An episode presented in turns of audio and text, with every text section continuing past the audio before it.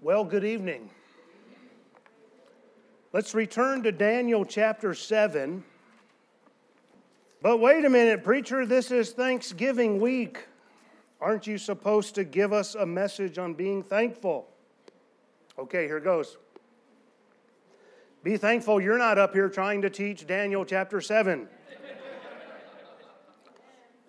well, we began this chapter last week, and there's a lot to consider. As a result, there are a lot of varying opinions out there on what all is being communicated to us here in this chapter, and I wish I could tell you that I have all the answers, but I don't.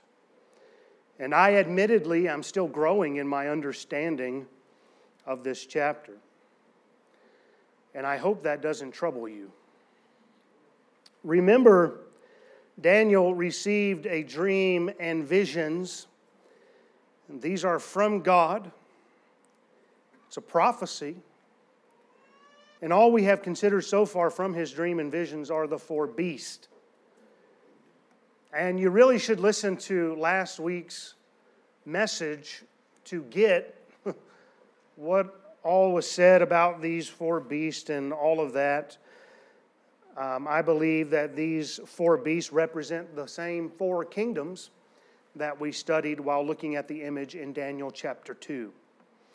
And if this is the correct interpretation, then the beast, like a lion with eagle's wings, in verse 4 of our chapter, represents the Babylonian Empire.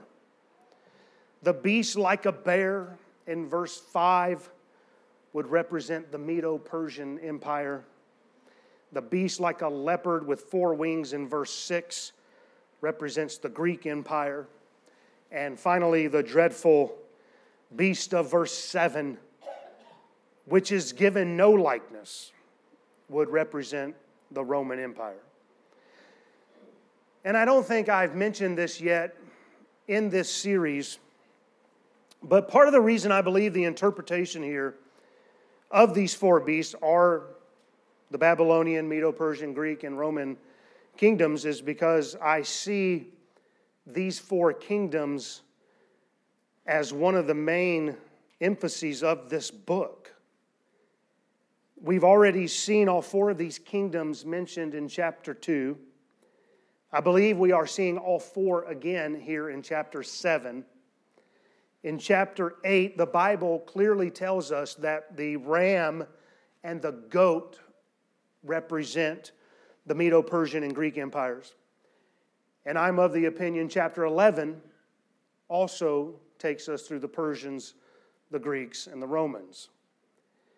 And I'm just saying, I'm not sure that we're meant to completely break away from seeing these four kingdoms as we progress through this book, because to me they seem to be a reoccurring theme. However, I'm not suggesting that there isn't more to more that we can understand when we begin to compare scripture with scripture. And I touched on this at the close of last week as it pertains to this fourth beast.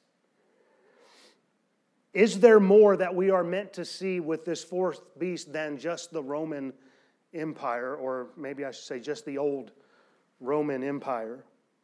Is there a future fulfillment with this fourth beast as well? And last week I emphasized how the context of the little horn of this fourth beast that, that rises, it comes on the scene within the fourth kingdom. I, there's no denying that. There, there is no fifth kingdom or anything like that. I believe the Bible is clear.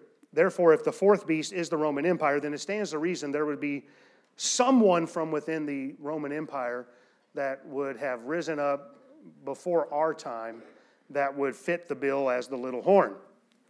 And I mentioned last time how there was an emperor named Justinian and how he's a good candidate to consider as being the little horn.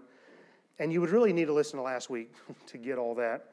I don't have time to recap all the reasons why, but you're not going to hear that a lot as a possible fulfillment because there are some very obvious similarities with this fourth beast and the beast of the first half of Revelation 13. And so the question becomes is this fourth beast, does it not only represent the old Roman Empire, but does it also represent a period of time to come in our future? And does this speak of the one that we call the Antichrist? And I say the one we call the Antichrist because, believe it or not, the phrase the Antichrist never shows up in the Bible. But we use it like it does, and I'm going to use it like it, like it does because that's what we're used to hearing. If you wanted to be more biblical, the question would be whether the little horn of the fourth beast refers to the man of sin, the son of perdition, or the beast. Well, let's read about this fourth beast from Daniel 7, and then let's compare what we read about the beast in Revelation 13. So, here in Daniel 7, let's read verses 7 and 8, 19 through 21, and then 23 through 25. The Bible says, After this I saw in the night visions, and behold, a fourth beast, dreadful and terrible, and strong exceedingly. And it had great iron teeth, and it devoured and brake in pieces, and stamped the residue with the feet of it and it was diverse from all the beasts that were before it, and it had ten horns. I considered the horns, and behold, there came up among them another little horn, before whom there were three of the first horns plucked up by the roots. And behold, in this horn were eyes like the eyes of a man, and a mouth speaking great things. Now look at verse 19. Then I would know the truth of the fourth beast, which was diverse from all the others, exceeding dreadful, whose teeth were of iron, his nails of brass, which devoured, brake in pieces, and stamped the residue with his feet, and of the ten horns that were in his head, and of the other which came up, before whom three fell, even of that horn that had eyes and a mouth that spake very great things, whose look was more stout than his fellows. I beheld, and the same horn made war with the saints and prevailed against them. Now, would you look at verse 23? Thus he said, the fourth, now he's getting the interpretation, the fourth beast shall be the fourth kingdom upon the earth, which shall be diverse from all kingdoms, and shall devour the whole earth, and shall tread it down and break it in pieces. And the ten horns out of this kingdom are ten kings that shall arise. And another shall arise after them, and he shall be diverse from the first, and he shall subdue three kings. And he shall speak great words against the Most High, and shall wear out the saints of the Most High, and think to change times and laws, and they shall be given into his hand until a time and times and the dividing of times. So, remember, all of these beasts have come up out of the sea. We saw that in verse number three.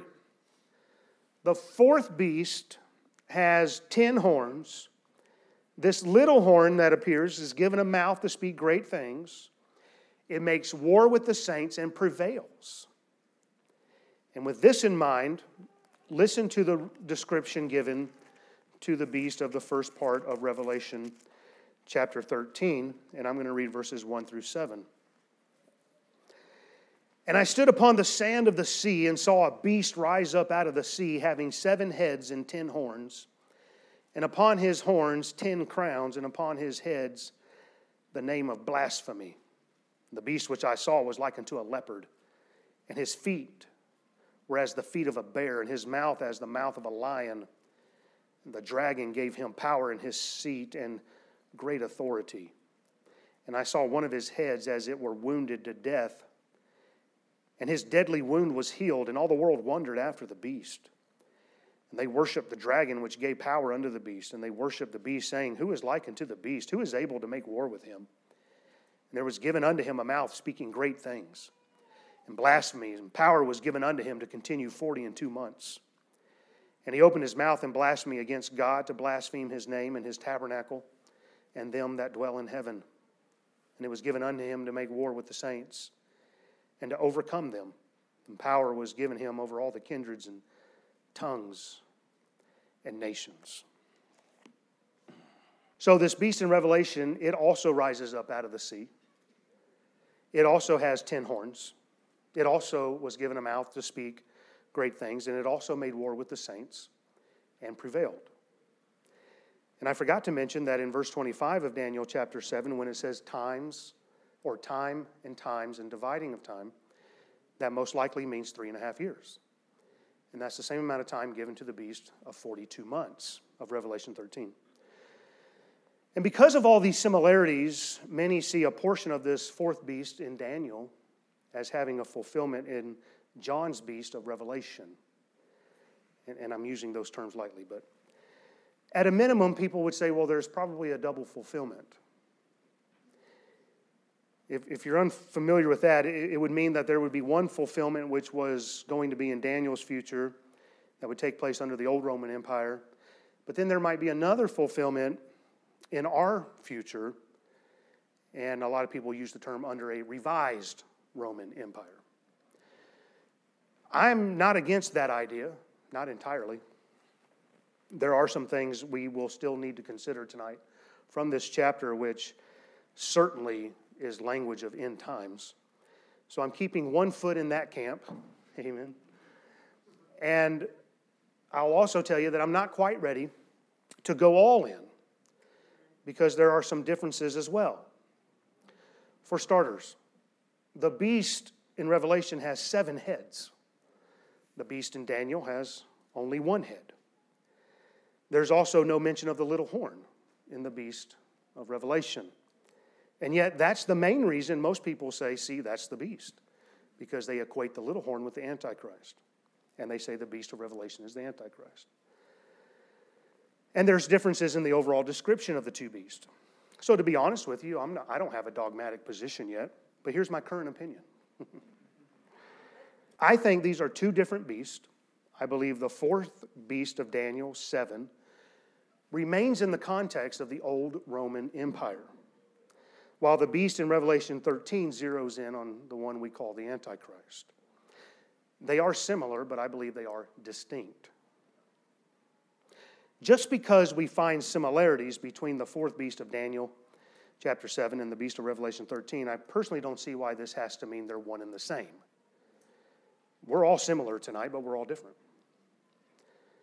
Currently, I am of the opinion that the beast of Revelation 13 will actually be a conglomerate of all the four beasts of Daniel chapter 7. That all of the beasts of Daniel will be wrapped up into this one beast in the Revelation. And here's why. Remember how the first three beasts of Daniel chapter 7, they are likened to a lion, a bear, and a leopard.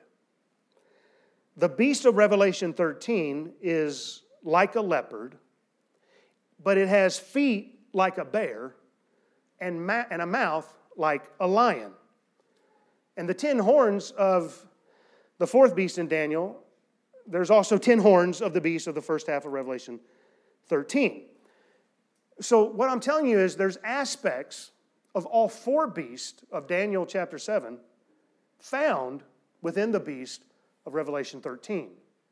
I, I see how it appears to be that this beast in Revelation is going to incorporate all that is evil from within these empires of the Babylonians, the Persians, the Greeks, and the Romans. They will all be manifested in one beast. Now, you're welcome to disagree with me, amen? I won't be mad at you if you're not mad at me. Well, I still won't be mad at you because I, I, I, can't now that I'm a pastor. It's cramping my style, amen. I, and I don't mean this to sound the way it's going to sound, but I'm not going to lose sleep if you disagree with me. I'm still going to sleep well. Praise God. Ultimately, your opinion and my opinion doesn't change what God intends it all to mean, anyhow. and to be clear, I'm not against studying it intently. I'm just saying so, when all is said and done, I'm not sure that we need to be so consumed with the identity of these four beasts or the identity of a future Antichrist for that matter. It's interesting here in chapter 7 when we look at the interpretation that Daniel is given of these four beasts in verse 17.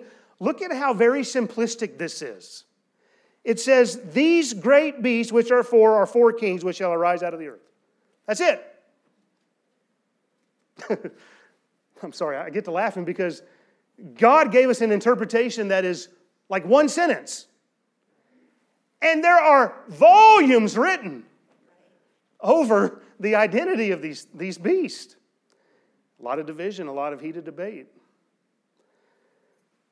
If you had no knowledge of any eschatology, anything about beast, if you had no knowledge and you came to Daniel chapter 7 and you read this by itself, I think your, your, your thinking might be something like this I don't know about these four beasts, and I don't really know what all it all means, but I can gather this much. It looks like I need to be found on the side of the one called the Ancient of Days. Because he's the victor. And apparently, I need to be somehow identified as one of these saints because they inherit the kingdom. These four beasts or kingdoms are cast down by the Ancient of Days. He establishes an everlasting kingdom which can never be destroyed. And as I just said, his saints will inherit his kingdom.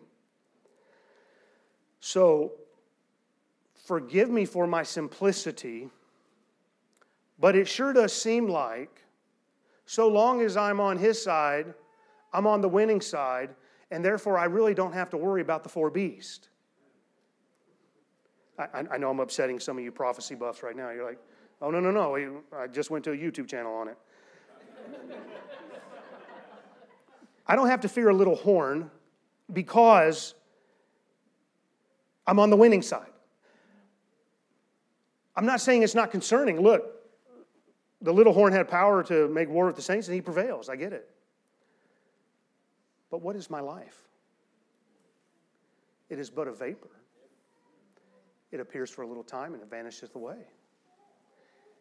And, and what did Jesus say? He said, Look, don't fear man who has power to kill the body, but fear the one that can kill the body and soul in hell. I believe our attention should be more upon the identity of the Ancient of Days and his triumphal power and whether or not we are one of his saints. Amen and amen. Let's look at him a little more closely by reading verses 9 through 14 of Daniel chapter 7. I beheld till the thrones were cast down, and the Ancient of Days did sit, whose garment was white as snow, and the hair of his head like pure wool. His throne was like the fiery flame, and his wheels as burning fire.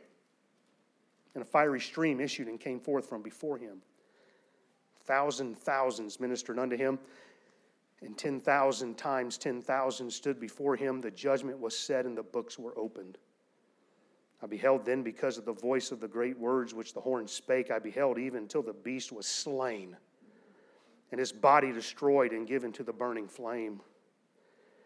As concerning the rest of the beasts, they had their dominion taken away, yet their lives were prolonged for a season and time.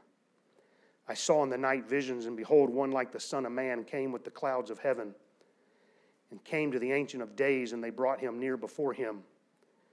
And there was given him dominion and glory and a kingdom that all people, nations, and languages should serve him. His dominion is an everlasting dominion which shall not pass away, in his kingdom that which shall not be destroyed. As we read those verses, we need to be reminded of what we covered in chapter 2.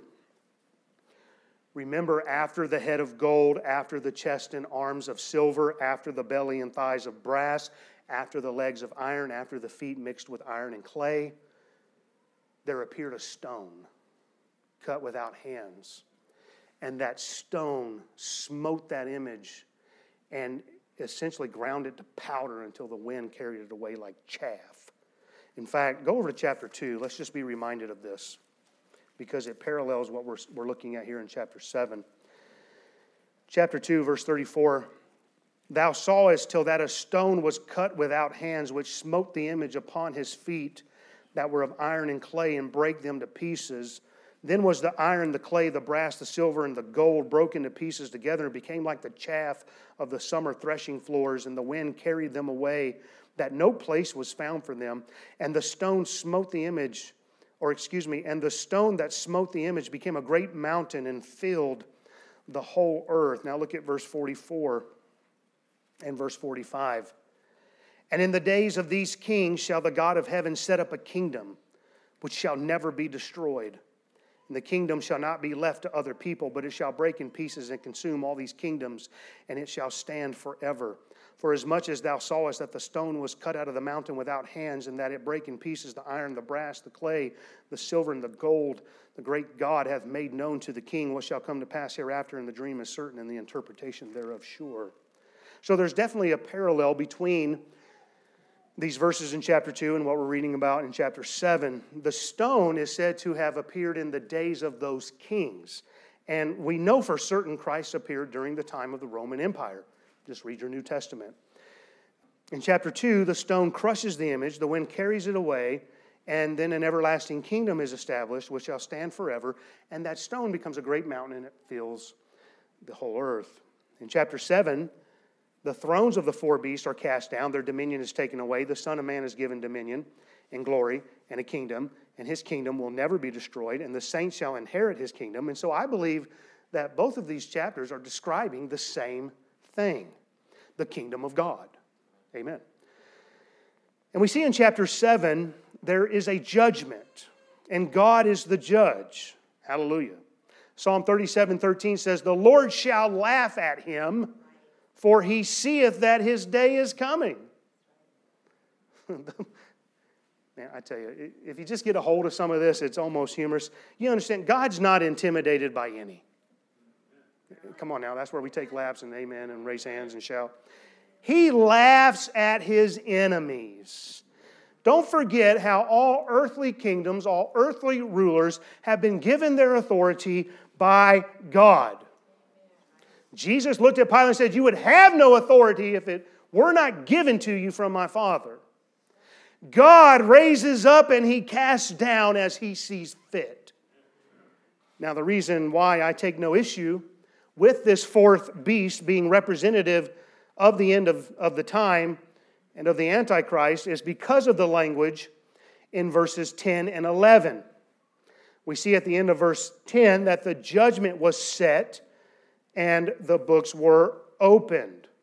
This definitely fits the description of the time of the end.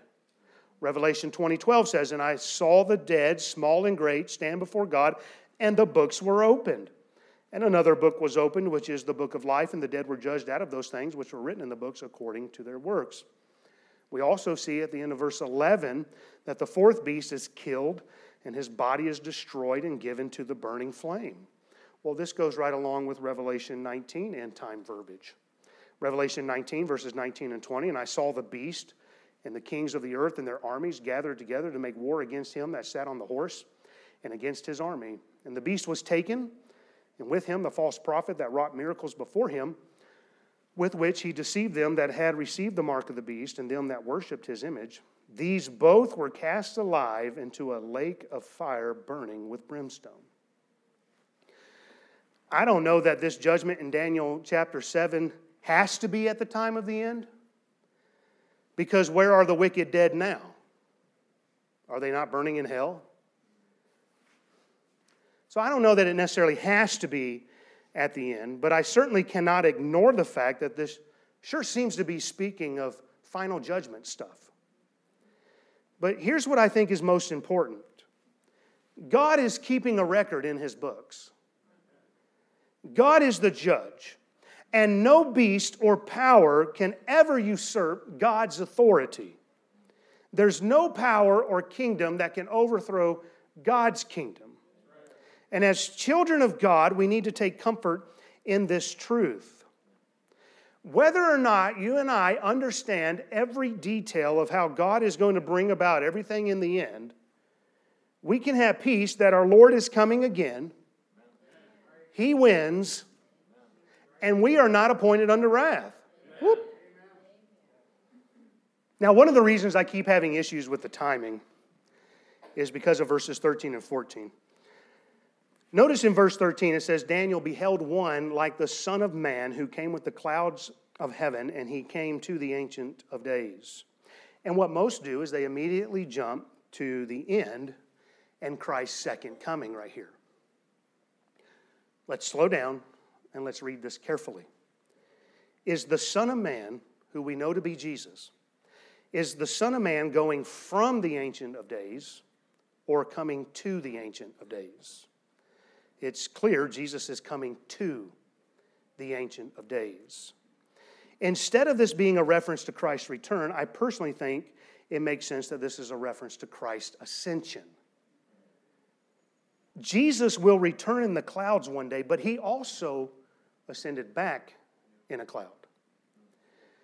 Acts 1 9. And when he had spoken these things, while they beheld, he was taken up, and a cloud received him out of their sight. Well, where did Jesus go after he ascended? He went to the Ancient of Days, or God the Father. Verse 14 says, When the Son of Man came to the Ancient of Days, there was given him dominion and glory and a kingdom. Now consider these verses. Matthew 28 18 says, And Jesus came and spake unto them, saying, All power is given unto me in heaven and in earth.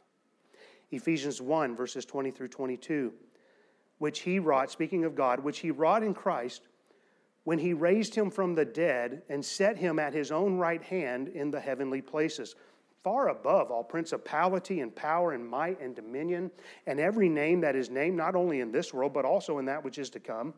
And he hath put all things under his feet and gave him to be the head over all things to the church. Hebrews 1 3 says, Who being the brightness of his glory, speaking of Jesus being the brightness of God, and the express image of his person, and upholding all things by the word of his power, when he had by himself purged our sins, sat down on the right hand of the majesty on high. Hebrews 10 12. But this man, after he had offered one sacrifice for sins forever, sat down on the right hand of God.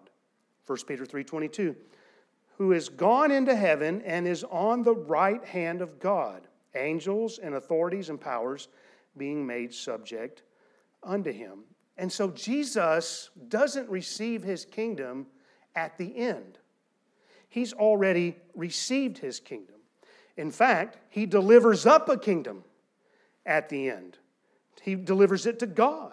Listen to this passage, 1 Corinthians 15 24. Then cometh the end, when he, speaking of Christ, shall have delivered up the kingdom to God, even the Father, when he shall have put down all rule and authority and power. And so I'm just telling you tonight, Christ isn't waiting to receive his kingdom. He, has, he already has a kingdom. It's the kingdom that you and I are born again into. Colossians 1:13 says of God, who hath delivered us from the power of darkness and hath translated us into the kingdom of his dear son. Well, how are we translated into his kingdom if he doesn't have one yet? He's got a kingdom. And there's a lot more I could break down here. I think much of what's left here is clear. God wins and his children inherit the kingdom. Now, if you don't feel like you have this all figured out, then join the club. Amen. We'll get some jackets made up or something. I mentioned last time, I'm not even sure Daniel had complete peace about all of this. Notice what Daniel writes in the last verse of this chapter. As for me, Daniel, my cogitations much troubled me. My countenance changed in me, but I kept the matter in my heart. Daniel's cogitations or his deep thoughts or his grasp, it, it literally means to grasp, his grasp on all of this troubled him. So much so that it changed his countenance. And he kept the matter within his heart. And immediately we're reminded of Mary, the mother of Jesus. She pondered things about Jesus in her heart at his birth that she was told. And then they find him at the temple at the age of 12, and Jesus explains to her, I've got to be about my Father's business. And the Bible says that she kept those things in her heart. What does that mean? She didn't fully understand it all, but she was chewing on it. She, she wanted to know. She had a desire to know. And I think that's probably the idea here with Daniel. I'm not sure he understood it all, but he kept the matter in his heart. Boy, I could get on a soapbox right there. You know, a lot of times we just need to keep our mouth shut because we don't have the answer. No, you got to hear my opinion. No, no, no. Just ponder it sometimes, chew on it. I don't know that he understood it all. He kept it in his heart. He was going to keep meditating on these things because he desired to know, but he did not fully know it yet. That's my opinion. In the Jamieson, Fausset, and Brown commentary, I rarely quote them, but I thought this was a good, good thought here about his cogitations troubling him. It states this. Uh, it states how this shows that the Holy Spirit intended much more to be understood by Daniel's words than Daniel himself understood. And I thought that was pretty insightful. And that's the sense I get here as well. He's obedient to pen what the Holy Spirit is leading him to pen. Lord, I don't know if I fully understand it all, but here we go. So don't feel bad if you still have questions from this chapter. I would encourage you to ask the Holy Spirit to guide you, um, that He would open your understanding, that you might understand the Scriptures. And if you want to spend a great deal of time studying all this to figure it all out, then I think that's great. And I certainly encourage you to study the Word of God. But please don't get so caught up in all the debates that in the end you, you miss the point. That you end up missing the most important part of this prophecy, and that is how great our God is. Remember that the plain things are the main things, and the main things are the plain things. I hope I can say this right, and I hope it is received right. But there are those who are so consumed with eschatology that it's all they ever get out of the Bible. For example, I chuckle. There's this guy on YouTube, right? And we're on there now, so I shouldn't laugh, but there's this guy on YouTube, and I don't go looking for him, but it pops up. I guess enough people click on him. And in the background, there's a whiteboard, and he's got all of his prophecy stuff on there. And I was looking for some sermons for a particular section of the book of Acts that we were going through at the time, and this guy popped up. And I thought to myself, there's no way he's going to be able to take that passage in Acts and make it all about prophecy and end times. And sure enough, he did. And in the process, he completely missed Christ. He missed the point of the scripture altogether.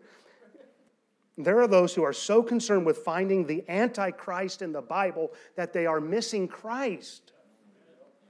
I will show that to you clearly when we get to Daniel chapter 9. All I'm saying is don't get so wrapped up in trying to rightly divide some prophetic timeline that you miss spending time with the Word. Don't forget to see how great God is. Make sure you see how, how high He is. See Him high and lifted up in all of His glory. Spend quality time with the Lord and just let Him know that you love Him. Make sure you're growing in your daily walk, that you're being conformed into God's image. I don't think God is all that impressed with all of our opinions, anyhow. I believe God would be more pleased if we would pray, read the Bible, be faithful to attend church, learn to give faithful, and witness to others. what did God say? If you've done it unto one of these, the, the least, you've done it unto me.